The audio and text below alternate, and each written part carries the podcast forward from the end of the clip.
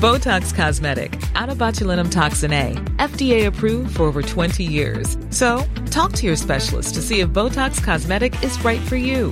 For full prescribing information, including boxed warning, visit BotoxCosmetic.com or call 877-351-0300. Remember to ask for Botox Cosmetic by name. To see for yourself and learn more, visit BotoxCosmetic.com. That's BotoxCosmetic.com.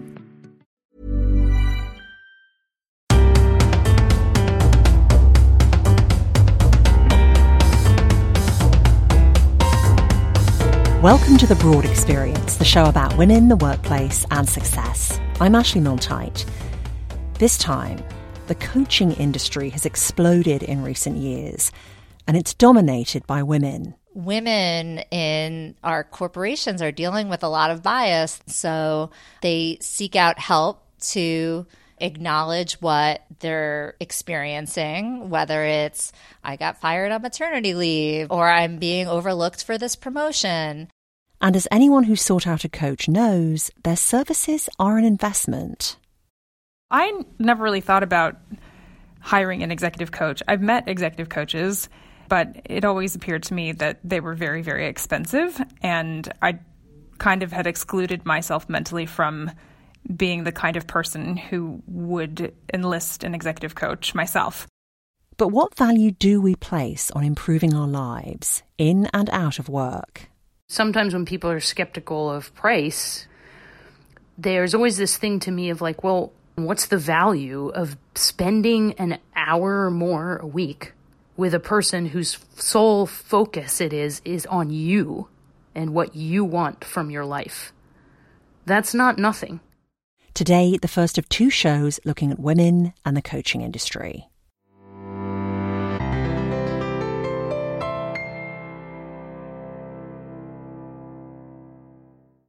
A few years ago, when I was still in the habit of blogging regularly, I wrote a post called Everyone's a Coach. Because that's how it felt to me. Ever since I'd started doing the show in 2012 and spending all this time plugged into the world of women in the workplace, I noticed just how many social media profiles of women there were saying they were a coach, very often specializing in helping women realize their full potential. Now, I have nothing against helping women realize their potential, obviously.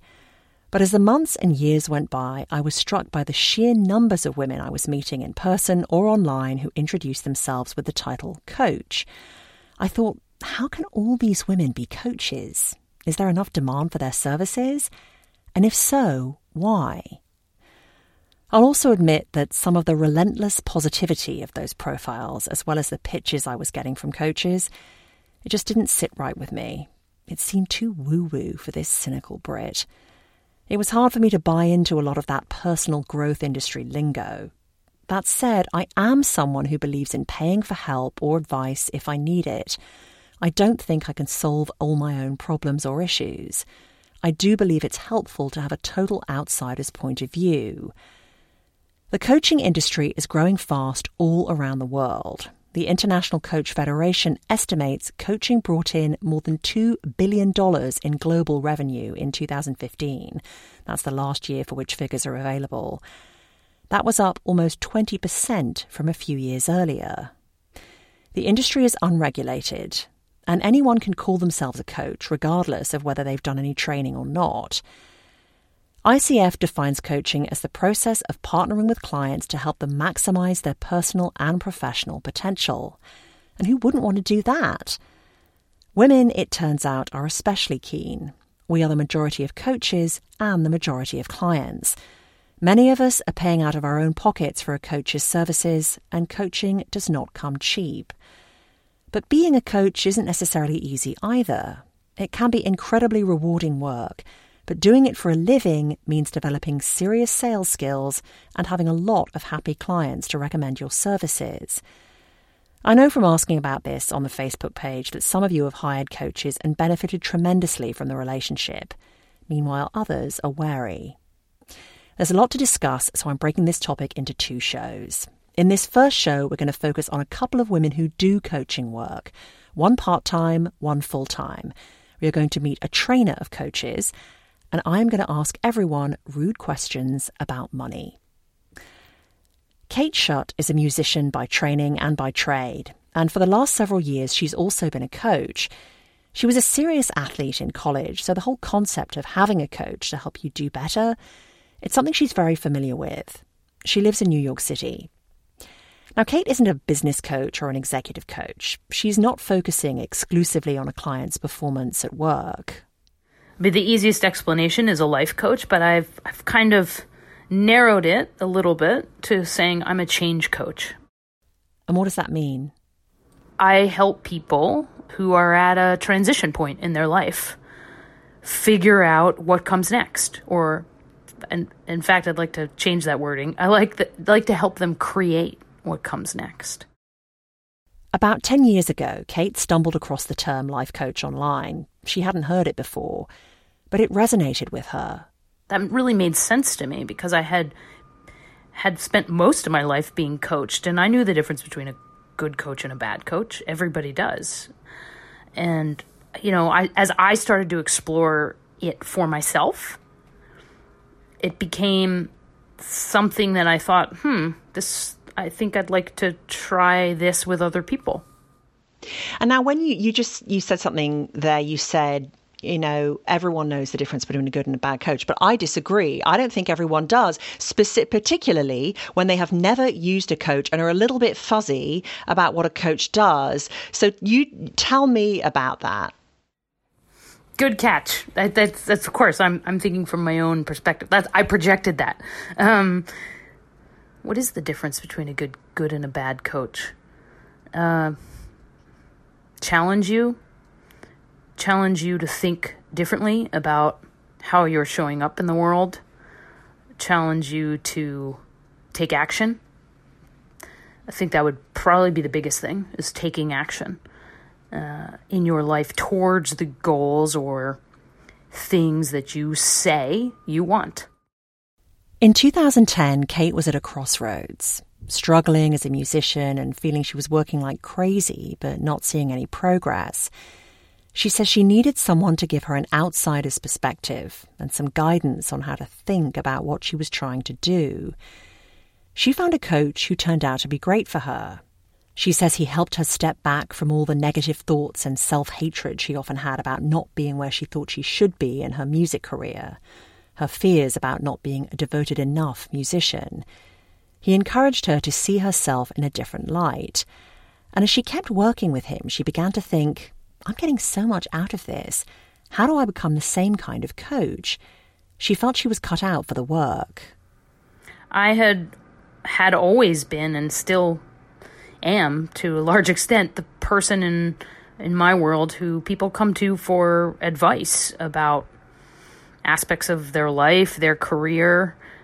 I mean, my I, would like to think I have a very level head and I have a I've done a lot of seeking in my life. I've had a lot of experiences. I've um, tested myself in many ways. I and so I bring everything to the table. When Kate started her coaching practice, she worked mostly with women clients, which is typical for a lot of coaches. And then through my conversations with people and I guess just doing it for longer, I've had more men come on board, which is, I love it. It's very challenging it's different. I find it very different. How? The questions, see, to me, this is going to be a blanket statement, which we'll probably get some comments about, but women seem to be able to answer more readily the tough questions or the challenging questions or the questions that are like maybe I asked them to take an action or something and they, they didn't do it or some or something like that. And I say, you know, what scared you about that? Sometimes women seem to be able to answer that question or at least be willing to try and work with me through that. And as and usually the men I work with it's a it takes a little longer to get there. And I'm patient, we'll get there. But I don't think they're as good as off the cuff seeing themselves is this a, is this a terribly gendered response that I'm going to wish I never said? I don't think we're going to be shouted out of town. I hope not. Um, but but that it, yeah, that speaks to the sort of idea of self reflection and self examination. And I do think, on the whole, and I'm just going to say that on the whole, women spend more time in their heads looking at themselves and their lives than men do. It's interesting when you look at the statistics collected by ICF, the International Coach Federation. Their last survey showed almost 70% of life coaching clients are women. So, after imploring her coach to get her started on the road to becoming a coach herself, he began giving Kate books to read and more books, all of which she devoured. Finally, after that, when he could see I was so eager, he just said, You should go take the Creativity Coaching Association's courses. I said, okay, great, what's that? So I Googled it, looked good. I signed up for the courses, I started taking them. Um, and to be honest, I never finished. I took all the courses you could take, and the only thing I had to hand in to get my piece of paper from the Creativity Coaching Association was a book report on a number of books. Now, I read anywhere between 80 to over 100 books a year. And um, for some reason or other, I just I just didn't, I couldn't make myself do that book report. Um, so I actually never got a certificate from the Creativity Coaching Association. But I think that um, to me, it doesn't really have to do with a piece of paper. It really has to do with the person's, the coach's outlook on life and how they view the world and how they propose to get you to where you it is you say you want to go. And are they doing it in their own life? Is their own life a reflection of that? Which to be fair may be a little bit hard for a prospective client to work out. Not all clients will ask those kinds of questions. Some may feel they need help now and just plunge into the relationship Talking of plunging in, coaching is a one on one engagement, and as such, it tends to be quite pricey for an individual. Kate doesn't coach full time, she's still busy as a singer songwriter, and clients usually need to pay at least a few thousand dollars to get started working with her. Kate says this whole business of rates and how much to charge can certainly be fraught, but she thinks most independent professionals, including her when she started her coaching practice, undervalue themselves and the work they do? I'd say that our culture has this fantasy that everything everybody needs to should do everything on their own and that you know advice isn't something you should necessarily pay for and that that there's this element I guess when sometimes when people are skeptical of price or that's shocking to them or whatever it is to them there's always this thing to me of like well what what's the value of spending an hour or more a week with a person whose sole focus it is is on you and what you want from your life that's not nothing Plus, she says, think about how many different types of professionals have coaches to help them perform at their peak. Coaches have always existed, you know, in some form. Like, what? you would never become an Olympian without a coach. You would never become a great, you know, violinist or the greatest musicians we love. They have coaches. They just don't call, they're not called coaches. They're called teachers, but that's a coach. If you want to be better at being yourself and doing your life, it costs something.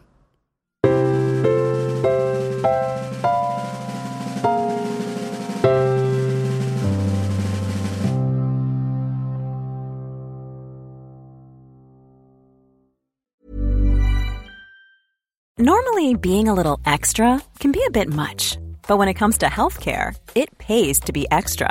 And United Healthcare makes it easy with Health Protector Guard fixed indemnity insurance plans. Underwritten by Golden Rule Insurance Company, they supplement your primary plan, helping you manage out of pocket costs without the usual requirements and restrictions like deductibles and enrollment periods. So when it comes to covering your medical bills, you can feel good about being a little extra. Visit uhone.com to find the Health Protector Guard plan for you.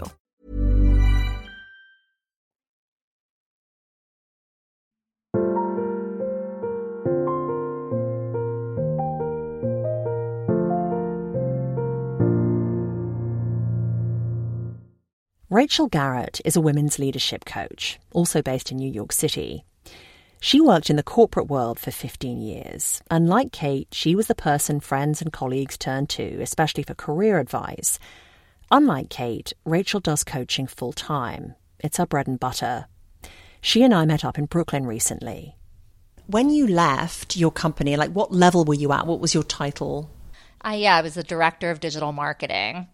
So, um, you know, the director level for me was it worked well, um, and yet I, you know, I, I had two small children at the time, um, and so I saw that you know some of the folks who were more senior were having a hard time juggling their parenting and um, and their career. And so that was one of the challenges and that's one of the challenges that my clients face is that when they get to the destination of the more senior roles they're really struggling to put the time in with their families. And that's been the most exciting work that i'm doing with my clients is let's change the destination. Let's show um, how you can create ba- different boundaries, how you can prioritize your family. And it's not just about you and your family, it's modeling it for the other women who are coming up in your organization as well. It is a little bit ironic that you were a senior woman in corporate, but and you're now coaching women to try and help them to get to that position, but you you left your position to do that. So you're one less senior woman in corporate now. It's true. And you know, that's something that I think about a lot with my clients. It really needs to you need to find what works for you. So I knew that building a business was something that I, would always wanted to do. Um, whereas a lot of my clients are really thrilled to be part of an organization. They really want to build that structure. And so what we do is figure out what's important to you and what does success look like. One of the questions I've been pondering over the last few years is why so many women are interested in hiring a coach. The majority of coaching clients all over the world are female, according to the International Coach Federation, except in Asia. I'm guessing part of it is that women are perhaps more apt than men to ask for help with their lives and careers when they feel they need it. Rachel thinks it's more than that what I realize about my clients is that they are the supports for everyone else in their life. And that's what we do as women. And they don't have a lot of support in their lives for themselves. The mentors that they might go to are so busy themselves, and friends all have busy lives. Many of my clients are not only mothers, but they're also caring for a sick or elderly mother or father. And they just sit with me and we talk about here's some permission to just relax for a minute. You don't have to do it all. And here's permission to do it your way. She says so many of the women she works with are stressed, guilty. They feel they can't say no to things at work and at home.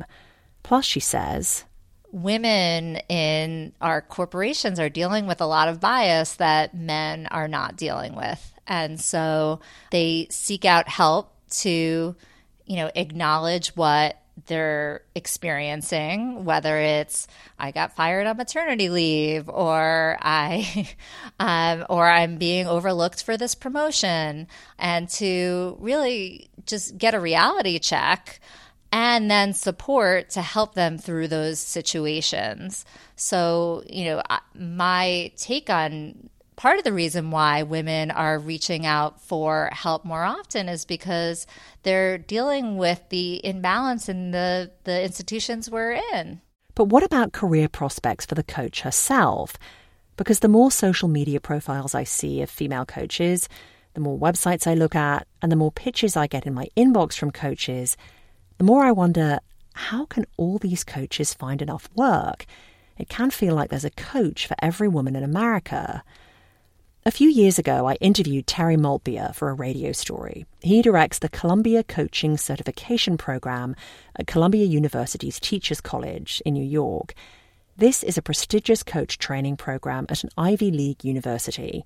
It's always oversubscribed. I caught up with Terry again on the phone recently, but when we met, he agreed the market for coaches is ever more crowded. If you talk to coaches, their experience increased competition. And their experience in increased competition, not so the supply and demand is a little tricky. So it is true that the demand for coaching is increasing compared to, like, say, when I entered this field in 2006. However, the the supply of coaches, both trained and untrained, is actually higher than that. And it keeps growing. In the last five years, membership of the International Coach Federation has shot up by a third. And that's just coaches who have a certain amount of formal training and certifications. The number of coaches out there is something to bear in mind for anyone considering going into coaching. How will you distinguish yourself and make a living with so much competition? I can't tell you how many people in our first few cohorts were successful people in a organizational environment, often corporate, who for whatever reason decided they wanted to be a coach and many left their day job in the course of this process, which was alarming to me because they had thought through the passion part of coaching.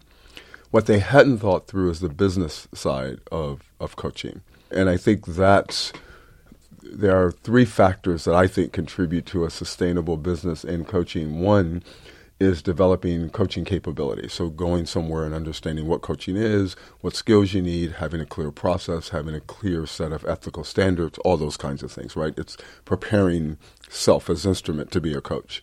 Most people who enter coaching, or a number of people who enter coaching now, I think, do that.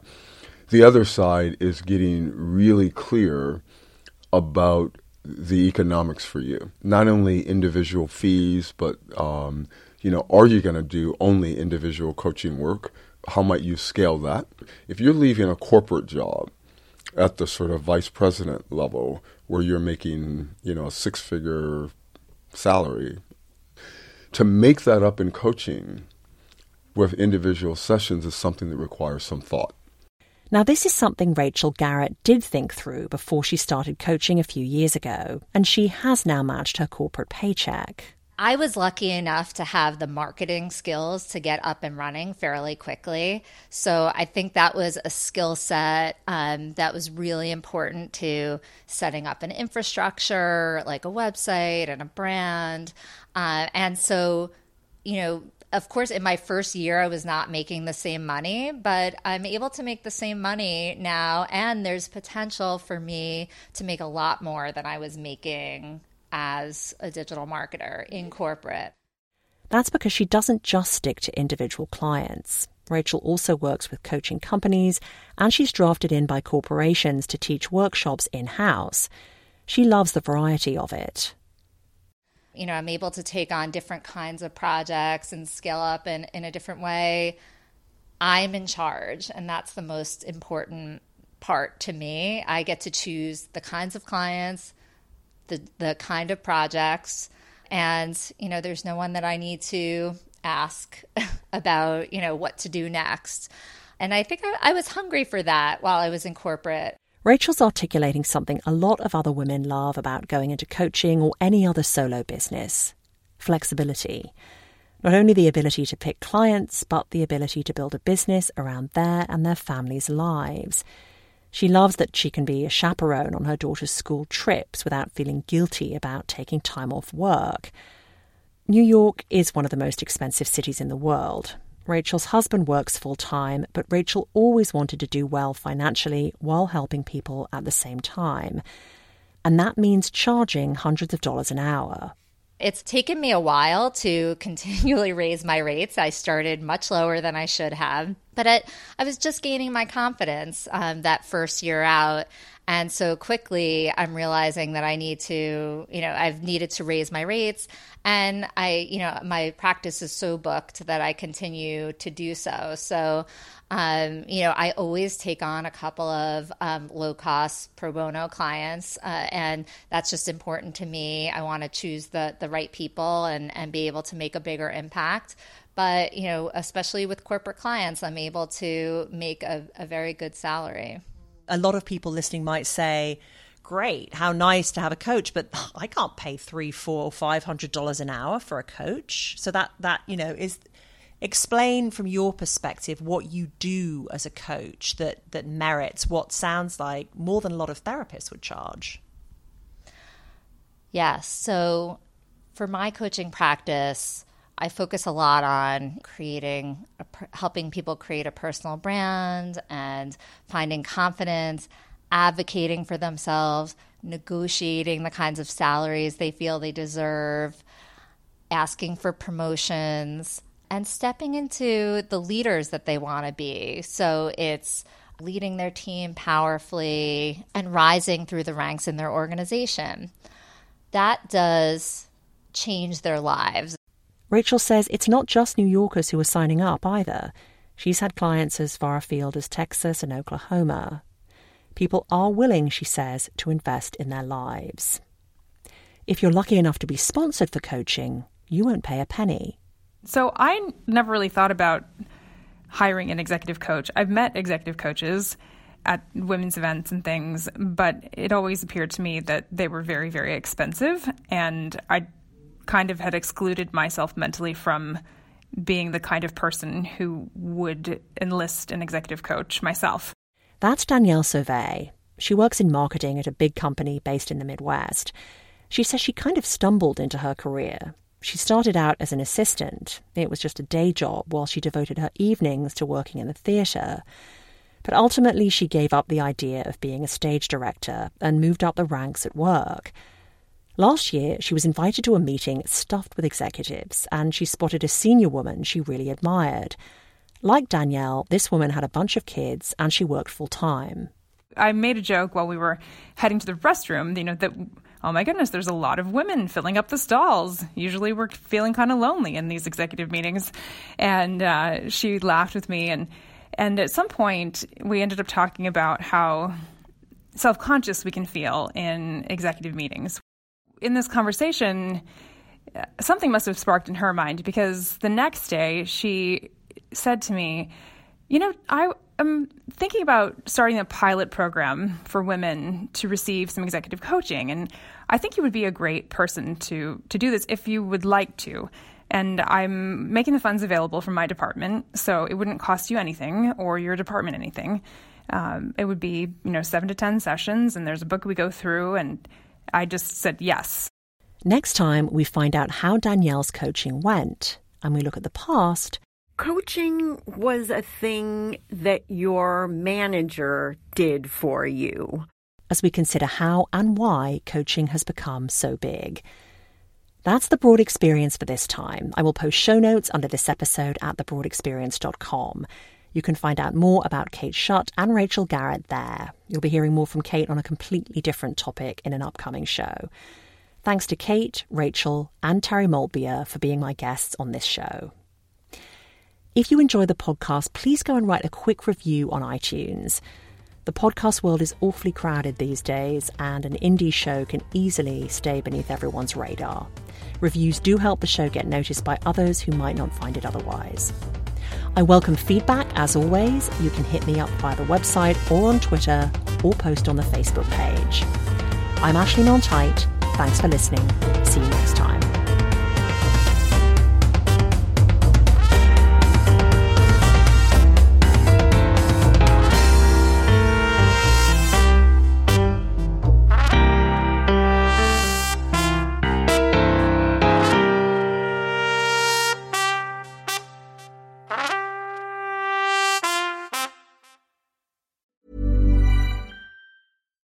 Botox Cosmetic, onabotulinumtoxinA, FDA approved for over 20 years. So, talk to your specialist to see if Botox Cosmetic is right for you. For full prescribing information, including boxed warning, visit BotoxCosmetic.com or call 877-351-0300. Remember to ask for Botox Cosmetic by name. To see for yourself and learn more, visit BotoxCosmetic.com. That's BotoxCosmetic.com. Spin your passion into a business with Shopify and break sales records with the world's best converting checkout. Let's hear that one more time. The world's best converting checkout. Shopify's legendary checkout makes it easier for customers to shop on your website, across social media, and everywhere in between. Now that's music to your ears. Any way you spin it, you can be a smash hit with Shopify. Start your dollar a month trial today at shopify.com slash records.